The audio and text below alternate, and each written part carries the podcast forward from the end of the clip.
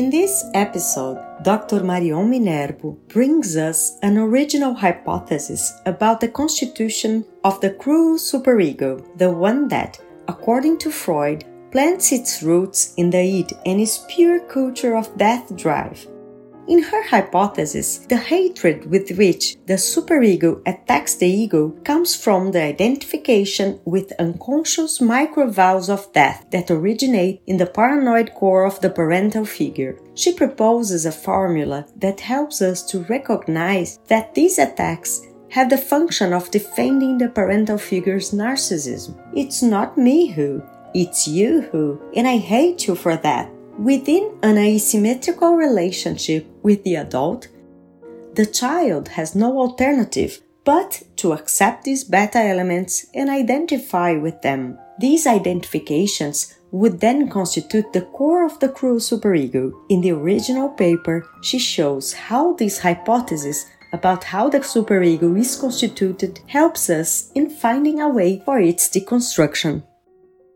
Marion Minerbo, MD, PhD, is a full member and training analyst at the Brazilian Psychoanalytic Society of São Paulo. She has published dozens of articles and the following books Conversations on Clinical Practice, New Conversations on Psychoanalytical Practice, Neurosis and Non-Neurosis, Transference and Countertransference, a posteriori, a journey, all by Blucher Editorial, São Paulo, all of which published in Portuguese. In 2015, at the Brazilian Congress of Psychoanalysis, she received the main award for her paper entitled Contributions to a Theory of the Constitution of the Cruel Superego.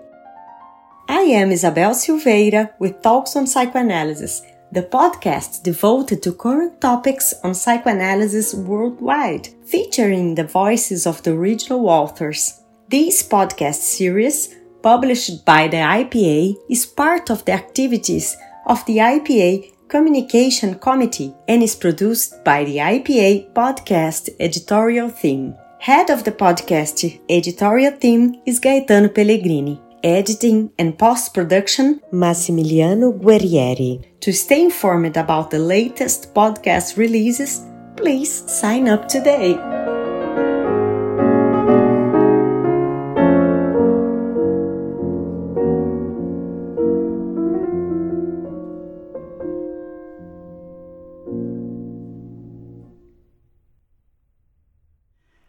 Contributions for a Theory of the Constitution of the Cruel Superego. Every psychoanalyst knows how hard it is to work with suffering related to the attacks of the cruel superego against the ego. Feeling impotent and threatened in his narcissism, the analyst may act out his negative countertransference, drawing the process to an impasse. The path towards analysis and towards the deconstruction of the cruel superego necessarily includes a theory of its constitution. The cruel superego attacks and disarrays the ego in three figures of psychoanalytical psychopathology. First, in melancholic suffering, the clash between superego and ego takes place in, in the intrapsychic level. I am a failure, a despicable being, unworthy of love. Second, in paranoid functioning, the subject identifies himself with the superego and puts the other in the place of the ego, treating it with the same kind of cruelty with which the superego treats the ego in melancholia. You are evil, a despicable being, unworthy of my love. And third, in masochistic functioning, the subject summons the other to identify with the cruel superego and to slaughter the subject. I am guilty. I am evil and despicable. I deserve to be punished by you. In facing the challenges posed by the analysis of these patients, I could not find answers to the following questions in psychoanalytical literature. Why is the superego so hateful of the ego? Why is it so controlling and tyrannical? What can't it tolerate in the ego? What is the trigger that sparks the superego ferocity against the ego? What does it demand from the ego? Why is it unable to empathize with its limitations and deficiencies? I would like in this introduction to provide the context to my hypothesis on the constitution of the cruel superego rather than to review the literature on it. In Freud, we find two different renderings of the origin of the superego. On the one hand, it is presented as the part of the psyche which manages and legislates over desire and pleasure, as the heir of the Oedipus complex. It manifests itself in clinical practice as neurotic guilt. But the superego also appears in melancholia as the result of the identification of the ego with the shadow of the object. It is rooted in the id and extracts its strength from the death drives. This superego, in Freud's words, severe and cruel, has psychotic features. It does not criticize something the subject has done as the heir of the Oedipus complex. Instead, it attacks depreciates and destroys what the subject is. But what does this shadow of the object mean? What part of the object falls upon the ego, leading to the identification which constitute the cruel superego? This is what I will try to develop throughout this article. Klein was the pioneer in the study of the constitution of the cruel superego. I will not repeat what is already well known. I would just remember that her theory takes the subject's death drives into consideration, but not the object's unconscious, which is central to my argument. Ferenczi has not directly addressed the cruel superego, but in The Unwelcome Child and His Death Drive, he places the unconscious of the object at the center of the constitution, not only of the psyche, but of the death drive itself. In the same vein, Marta Cardoso advances the hypothesis that this superego is a psychotic enclave constituted by unconscious and therefore non metabolizable aspects of the object.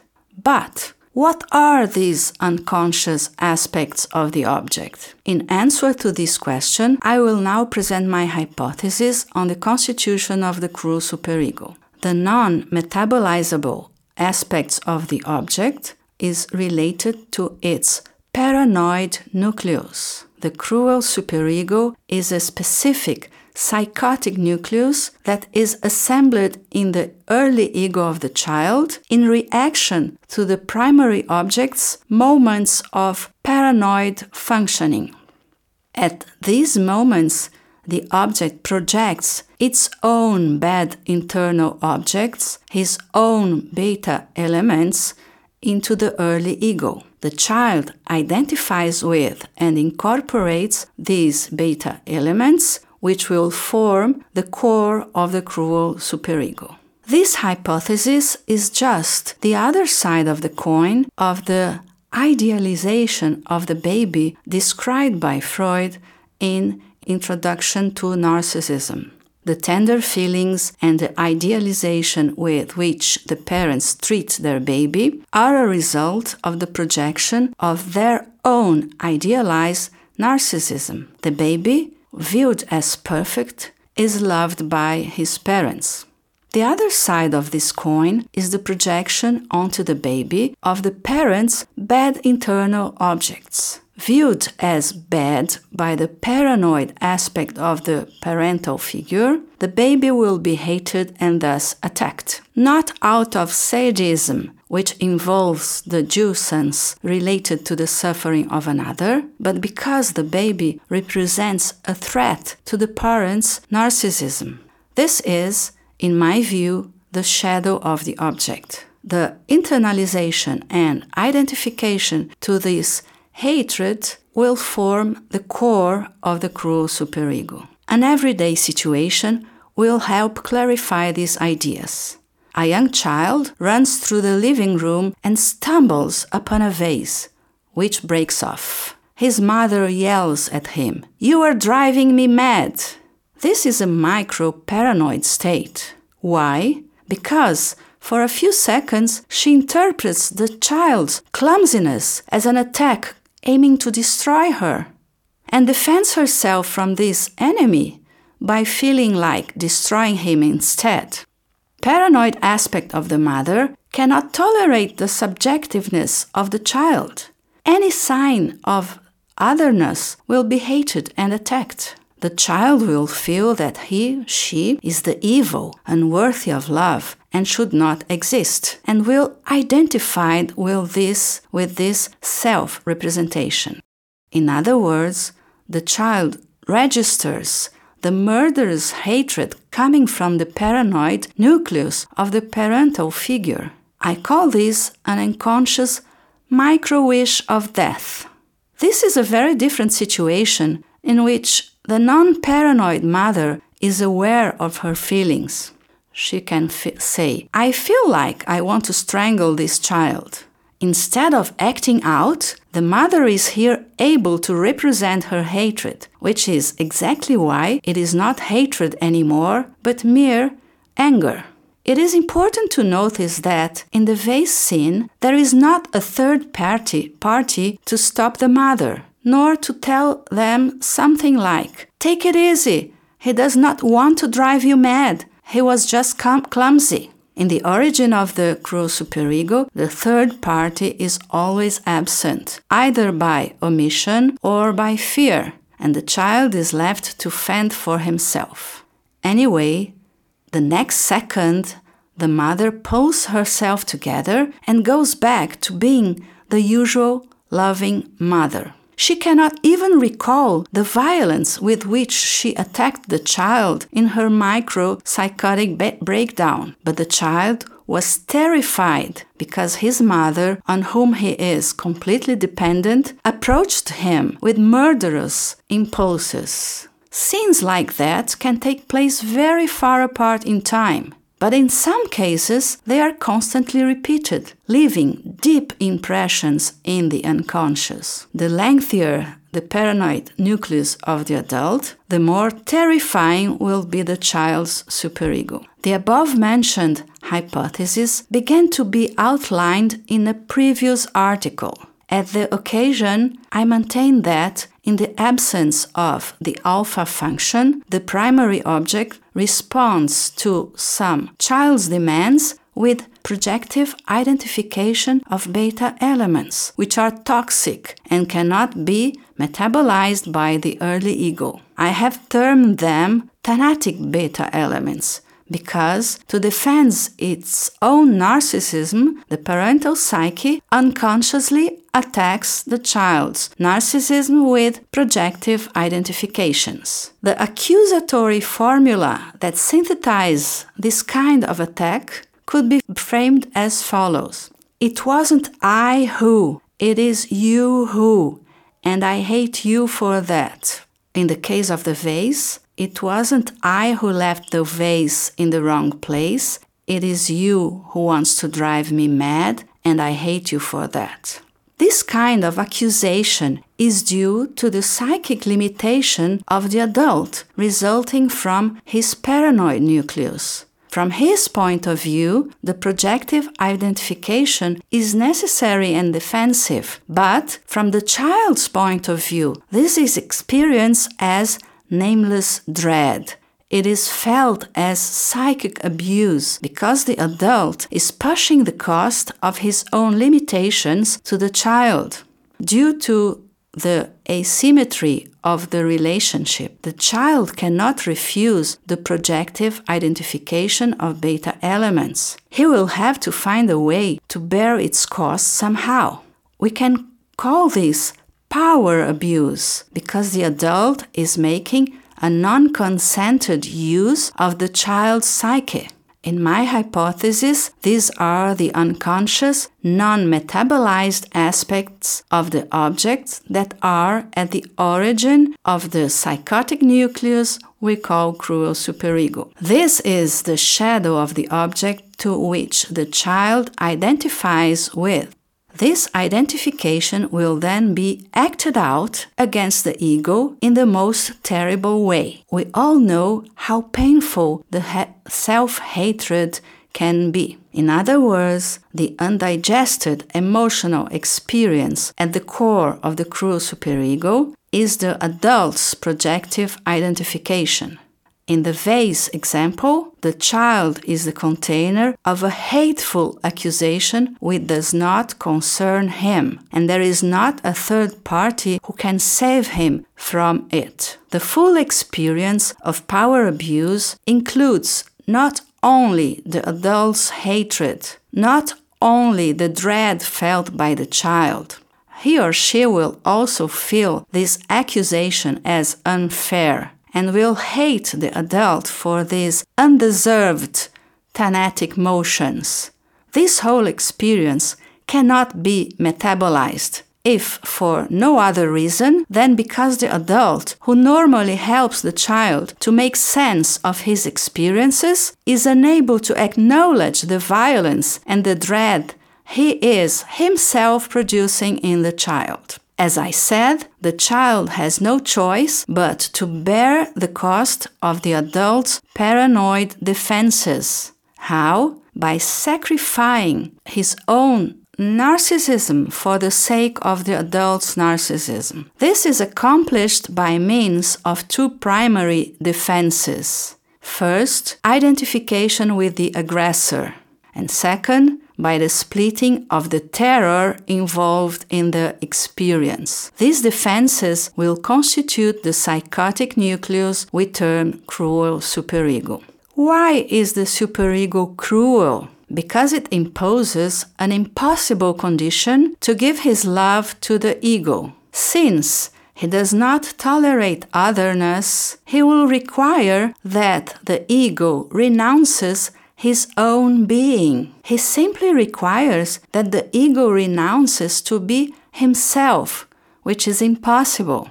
It is as though the superego told the ego, It is not I who cannot tolerate otherness. It is you who refuse to renounce it, and I hate you for that. As I said, the accusation is unfair, and we recognize a very common feature among paranoids extreme sensitivity to unfair situations, and the continuous fight for one's own rights. Now we understand that it is the right to exist that is it is at stake. Nevertheless, it is crucial to acknowledge that if the superego makes such a cruel demand, it is because it has no empathy for the ego's needs and desires, which are seen as unacceptable and despicable weaknesses. By submitting to this injunction, the ego gets torn apart in trying not to have weaknesses, needs, and desires so as to finally deserve the love of the superego. This is, at my view, the origin of the unrealistic seek for perfection which is always found in these patients. So now the question is why does the superego have no empathy for the other's needs? As I'm trying to show, this failure is a result of the object's paranoid nucleus. The lengthier it is, the mo- more the mother will project her own bad objects into the child, and the less she will be able to empathically identify with him or her. Instead of correctly interpreting the baby's needs, she reacts to them based on paranoid interpretations. From her point of view, the baby does not cry because he feels discomfort, but, but in order to tyrannize her. Furthermore, she sees the baby if she sees the baby as a tyrant, she will inevitably need to defend herself from his abuse. She stiffens and war and arm wrestles the baby. She resists and will not submit to his alleged tyranny. She demands from a child that he doesn't cry, not make any demands. In short, she demands from a child that she's, she doesn't she's not a child anymore. The formula is there again. It is not I who am paranoid, it is you who are a greedy vampire and I hate you for it. The child is terrified and realizes that his demands produce a reaction of hatred in the object. But he is unable to make sense of this absurd experience. Obviously, this process is unconscious for the parental figure. He or she is unable to acknowledge the feeling of being threatened by the baby's subjectivity, nor the defensive attack on the early ego. That is why the parental figure is unable to help the child to metabolize his own thanatic messages. It is not too much to insist that such thanatic elements are defensively evacuated by a parental figure who, when in a psychotic state, hallucinates the baby as being abusive and tyrannical and that does not prevent him or her from being extremely loving and adequate most of the time. I would like now to summarize my conclusions by answering the questions I posed in the beginning of this article. How is the cruel superego constituted?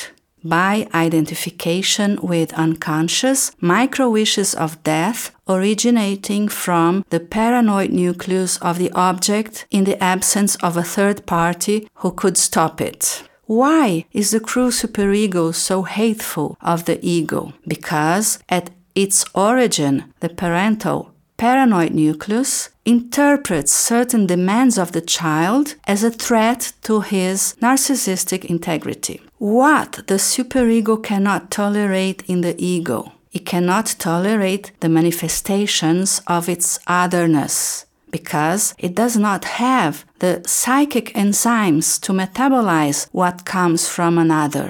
Otherness is then experienced as traumatic. It produces, so to speak, psychic allergy.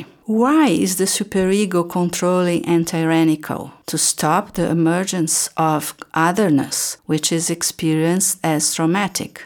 What does the superego demand from the ego? It demands the ego to give an impossible proof of love, to fully submit to the injunction of not being. That is why it's so cruel.